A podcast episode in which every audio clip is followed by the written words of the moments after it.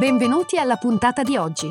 Questo è The Big Fat Voice, il podcast dove psicologia, musica e teatro si incontrano e si intrecciano, ideato e condotto da Massimiliano Becco Gagliardo. Per maggiori informazioni e per contattare e fissare un appuntamento con Massimiliano, puoi mandare un'email all'indirizzo thebigfatvoice-gmail.com e puoi visitare il sito www.thebigfatvoice.com. Puoi seguire la pagina Facebook The Big Fat Voice e richiedere l'accesso al gruppo Facebook The Big Fat Voice Podcast Community. Iscriviti al podcast e buon ascolto!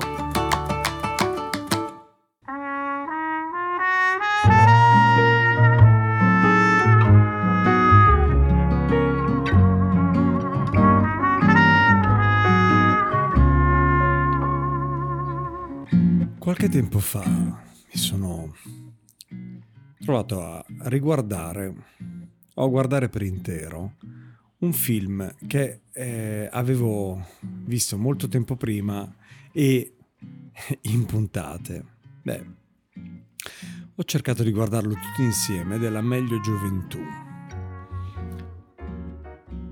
In una scena di quel film, dopo la morte del figlio, questa madre che insegna letteratura in una scuola media, ehm, è assorta nei suoi pensieri e interrompe a un certo punto la lezione eh, per andarsene dalla classe, fare qualcosa di diverso rispetto alla sua quotidianità e a quei gesti che da 40 anni stava facendo perché vicina alla pensione.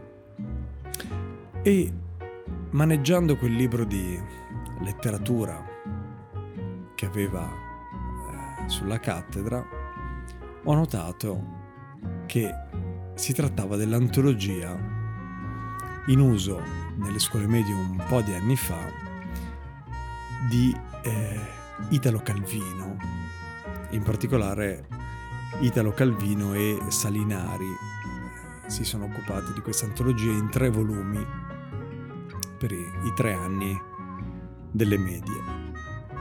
E ho fatto un po' di ricerca e sono riuscito, non con poca fatica, ma sono riuscito a recuperare questi tre volumi.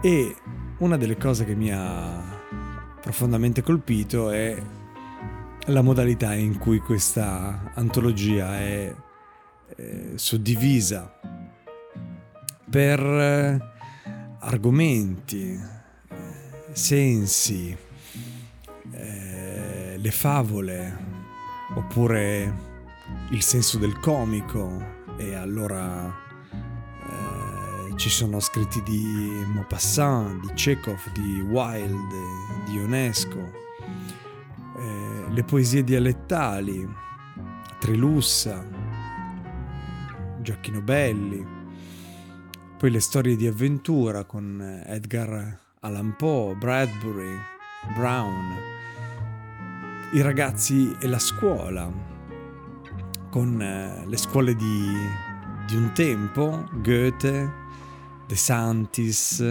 la scuola del futuro, Asimov, la scuola come un problema sociale, Malcolm X, Tolstoi, l'adolescenza come un'età difficile, Leopardi, Weiss. Poi osservare e descrivere. E allora Da Vinci, Lucrezio, Luigi Einaudi, Ernest Hemingway, Niccolò Machiavelli, poi i poeti italiani del Novecento, Ungaretti, Montale, Campana, Saba, Palazzeschi.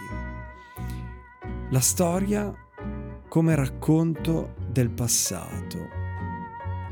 De Benedetti, Forbes, nella storia come progresso tecnico, oppure la storia narrata dagli osservatori contemporanei come Radetzky, o come sorgono le leggende, i grandi eventi e gli, gli individui legati ad eventi storici, la rievocazione letteraria della storia, Stendhal, Tolstoi, Manzoni, Chekhov, la poesia e la storia, Manzoni, Berchet, i viaggiatori, i soldati, le letture geografiche, il linguaggio della scienza, spettacolari fenomeni della natura, la sensibilità degli animali, con uno scritto di Spallanzani tra gli altri, l'osservazione della scienza, con Galileo Galilei, la scienza e l'uomo, anche Buzzati, conoscere te stesso, e quindi Freud, i nostri errori. Problemi del mondo attuale, le città, problemi di convivenza e di adattamento, scritti Le Corbusier. Il posto della donna nella società, il teatro, il cinema, i fumetti, una difesa del teatro a cura di Dario Fo, il mondo del cinema con scritti di Charlie Chaplin, il linguaggio dei fumetti. Che cosa sono i fumetti? Il fumetto in Italia. Poi una serie di poesie classiche. Leopardi, Foscolo, Petrarca, D'Annunzio, Baudelaire, Walt Whitman, Garcia Lorca, novelle e racconti, Boccaccio, Pavese, Pratolini, Vittorini è un pezzo di un romanzo di Nievo dalle confessioni di un italiano che chiude l'antologia. Questo è il numero 3 dell'antologia, ma una parte in particolare eh, mi ha colpito, o meglio su questa parte vorrei portare l'attenzione, perché uno di questi capitoli, adesso vi li ho letti, così, eh, ma mi ha molto colpito questa eh, divisione così sensibile, insomma, gli argomenti e i sottocapitoli eh, delle varie, delle varie sezioni li trovo veramente illuminati, ecco, per un, per un ragazzino di quell'età avere avere nelle mani un qualcosa di questo tipo. Ma un capitolo che sta proprio a metà, eh, una ventina di pagine, c'è cioè una sezione di questa antologia eh, di Calvino edita da Zanichelli, ormai fuori, eh, fuori catalogo e eh, fuori fuori produzione perché parliamo di un'antologia edita da Zanichelli nel 69. E ehm, è una, sessio, una sezione che si intitola Quelli che sono diversi da noi.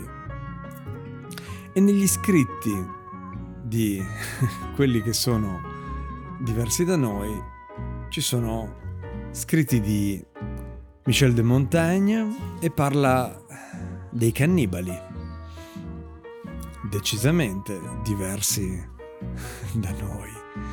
Levi Strauss, grandissimo antropologo che ho amato all'università, il, il ramo d'oro e tutti gli scritti sull'antropologia del capro espiatorio di Levi Strauss, eh, insomma, sono stati. mi hanno un po' cambiato. Beh, mi hanno profondamente cambiato nella realtà eh, stranieri e selvaggi. Dice noi facciamo una distinzione tra popoli selvaggi e popoli civili. Consideriamo i selvaggi uomini che hanno ben poco in comune con noi, completamente estranei.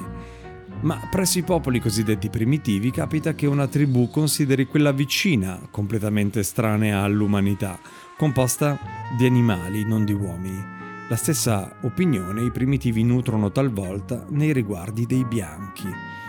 Ognuno, come si vede, è incapsulato nel suo sistema come in una cella, oltre la quale non riesce ad osservare se non attraverso lo schema della cultura, modi di vita, organizzazione sociale, tradizioni che gli è propria. Poi, tra i diversi da noi, uno scritto di Voltaire sugli antropofagi, i mangiatori di uomini. Una parola che desta orrore ed evoca atroci episodi in terre lontane, ma Voltaire maliziosamente lascia intendere che gli antropofagi sono tra noi. Se non proprio antropofagi, almeno uccisori di uomini. E la differenza non è molta. E poi un, uno scritto di Vance Packard, negri, bianchi, portoricani. Negli Stati Uniti il bianco considera il negro inferiore e segna confini per chiudersi in un'area in cui il negro non possa interferire. La stessa discriminazione colpisce i messicani, i cinesi. Il negro a sua volta considera inferiore il portoricano e si vergogna di confondersi con lui. Quelli che sono arrivati al benessere vogliono ad ogni costo distinguersi da coloro che economicamente sono rimasti ai primi gradini.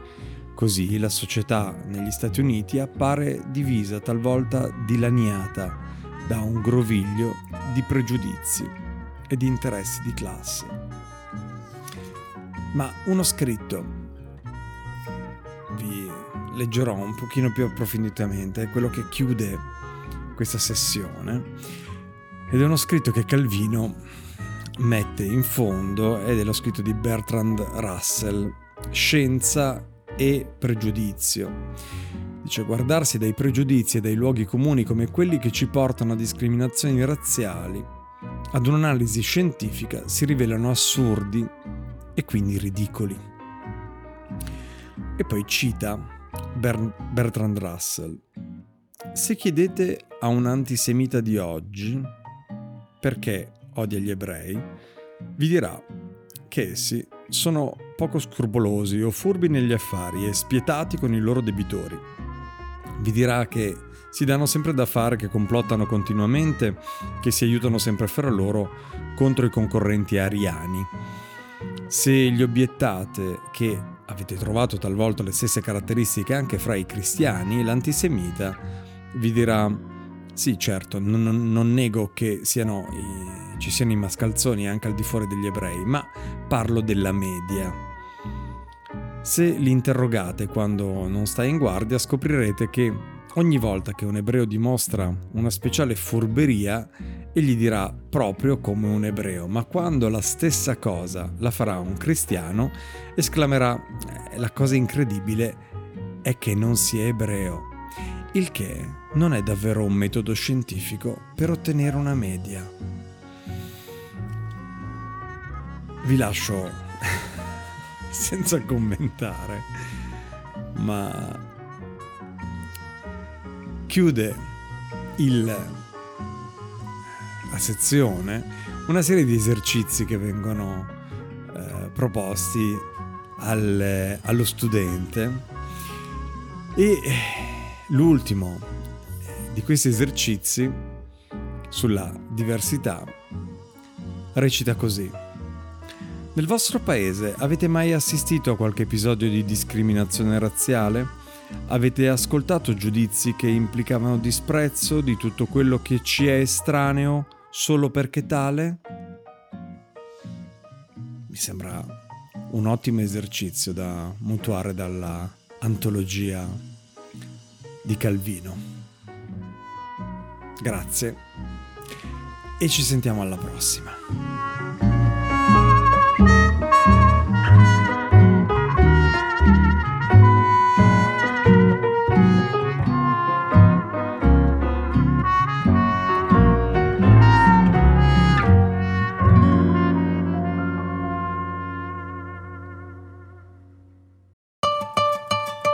Ascoltato The Big Fat Voice, il podcast dove psicologia, musica e teatro si incontrano e si intrecciano, ideato e condotto da Massimiliano Becco Gagliardo. Per maggiori informazioni e per contattare e fissare un appuntamento con Massimiliano, puoi mandare un'email all'indirizzo thebigfatvoice-gmail.com e puoi visitare il sito www.thebigfatvoice.com, puoi seguire la pagina Facebook The Big Fat Voice e richiedere l'accesso al gruppo Facebook The Big Fat Voice Podcast Community. Iscriviti al podcast. Grazie per l'ascolto e arrivederci alla prossima puntata.